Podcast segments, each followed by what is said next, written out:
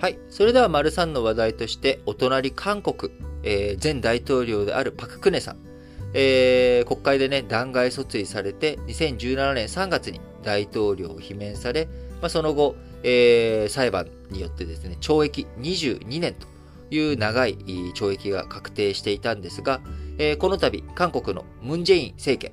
えー、昨日24日にですね、現在服役しているパク・クネ前大統領について、特別赦免、え、こちらをですね、することを決定しました。え、パク・クネさん、習慣生活4年を超えて健康状態の悪化、取り沙汰されていますが、あ次期大統領選挙の投開票、えー、来年、えー、ね、えー、投開票が2か ,2 ヶ月半後、えー、ということに控えている中、ムン・ジェインさん、えー、保守系野党の陣営を揺さぶる狙いもあると見られるカードを切ってきたということになります。え、特別赦免というのはですね、え、特定の人の刑の執行を免除したり、刑の効力を喪失させたりできる韓国大統領が持っている権限ということで、凄まじい権限をね、やっぱりね、韓国の大統領っていうのは持ってるんですよ。あの、韓国には三権分立がないみたいなね、え、言われ方するわけですけれども、えー、非常に強力な権限を持っているわけで、え、こちら日本の御社に、相当するものです。えー、特別斜面、えー、このね、斜面の他にも、減刑、刑のね、えー、を減らしてあげるとか、停止された資格を回復させる復権がありますということで、えー、パックネさん、収賄罪の確定によって選挙権と非選挙権、両方とも停止されていましたが、え今回復権で権利が戻るということです。え年金や秘書官の提供といった大統領経験者が受けられる特別待遇、こちらの一部は在職中に弾劾されているため資格を失ったままとなるということですが、えー、パックネさん、あのー、これでね、シャバに出てくるということになりますが、あ特赦の効力発生するのは12月31日の午前0時ということで、まあ、そこで釈放されるということです。えこれまで政治活動など制限されていた権利も回復されるということで、今現状、肩や腰の持病に加えて、精神状態が不安定とされているということから、まあ、当面の間はね、あの、入院生活を続ける模様ですということです。え今回、韓国大統領府によると、ムン大統領、え今回の特赦についてですね、5年近い服役で健康状態が悪化した点も考慮した。統合と和合の新時代の幕開けとなることを願うと説明をしました。え国民統合を強調したムン・ジェインさんですけれども、実際には自分のね、求心力、えー、これをね、高めていくために、捕獲、えー、保守勢力と革新勢力の対立を最大限利用してき、えー、ました。えー、ムン・ジェインさん自身はね、革新派、えー、ですけど、まあ、ノムヒョンとかね、ノムヒョン大統領、元大統領とか、まあ、その系譜ですけれども、あの、それに対して、えー、パククネさんは保守。えー、もともとお父さんのね、パクチョンヒさんが、えー、軍事クーデターで権力を握って、反岸の奇跡と呼ばれる韓国の経済成長、開発独裁という、まあ、強権的な、軍事政権の力を持って、動かしていった。その娘という立ち位置、ポジションでもあり、保守系の、まあ、実力者。もともとね、大統領もやってましたから、2013年あやってたわけなので、まあ、こういった人物を釈放することによって、えー、保守の側に混乱を持っていこうみたいなね、まあ、こんな考えがあるんじゃないのということです。えー、パックネさんの前の大統領だったイ・ミョンバクさん。えー、この人もですね、収賄や横領の罪に問われて今、懲役17年の実刑判決を受けて収監をされていますが、このイ・ミョンバクさんについては特赦されませんでした。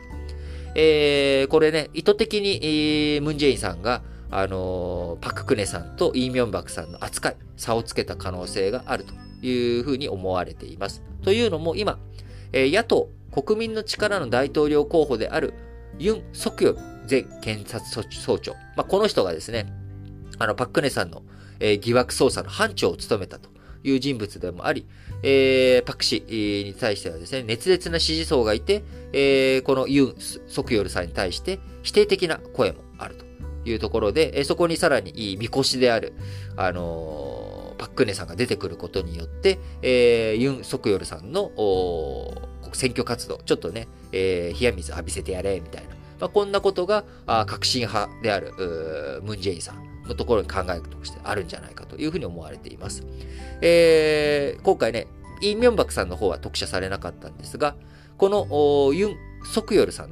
については、イ・ミョンバクさんの政権を支持していた、支えていた人物が多く加わっているということで、えー、そこにね、あの、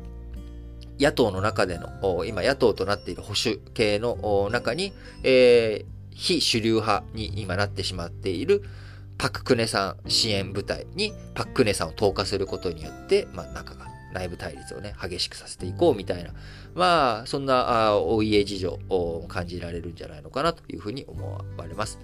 えー、さらにですね、えー、パックネ、えー、元大統領らへの贈賄罪などで服役し、8月に仮釈放が認められたサムスンデシトップのイ・ジェヨン副会長。えー、この方のね、特別赦免、特赦は見送られたということになります。えー、イ・ジェヨンさん、経営に復帰していますが、仮釈放の身分、であるため、出国時には法務省の許可がいるということで、えー、海外にね、ビジネス出張していくのも非常に難しいという状況のため、え、韓国の財界からは社名を求める声が上がっていましたが、えー、まあ、韓国もね、格差が激しくなってきているということもあり、えー、一番のまあお金持ち的な存在であるイ・ジェヨンさんに対して、え甘い顔はしないという、まあ、こういったね、あの、革新政党的な部分を残しながら、えー、パククネさんに対して特別扱いと。いう、まあ、こんな動きをしております、えー、韓国の大統領選挙、これでまたどんな動きになっていくのかというところをね、ちょっと見ていきたいですが、日本としてはですね、えー、先ほど来話をしているユン・ソクヨルさん、まあ、やっぱ保守系になってもらう、えー、革新系っていうものはね、どうしても北朝鮮寄りで、えー、日本とはちょっと距離がある。感じの人が多いので、えー、今のね、あのー、揉めている慰安婦問題についても、パククネ政権の時には、えー、安倍政権とパククネ政権の間で、えー、不可逆的なね、もう永久にもこれで解決しようっていうものに合意したんですけれども、それがまた革新政権になってひっくり返ったっていう経緯もありますから。ま、その辺踏まえると、えー、日本としてはですね、やっぱり保守系の政権に韓国になってほしいという思いがあるんですが、まあ、これ、今回のパク・クネさん釈放で、また韓国の大統領選挙どういうふうになっていくのか、あ引き続き年明けぐらいにですね、またあの動きがあった際に皆さんにお伝えしていけたらなと思っています。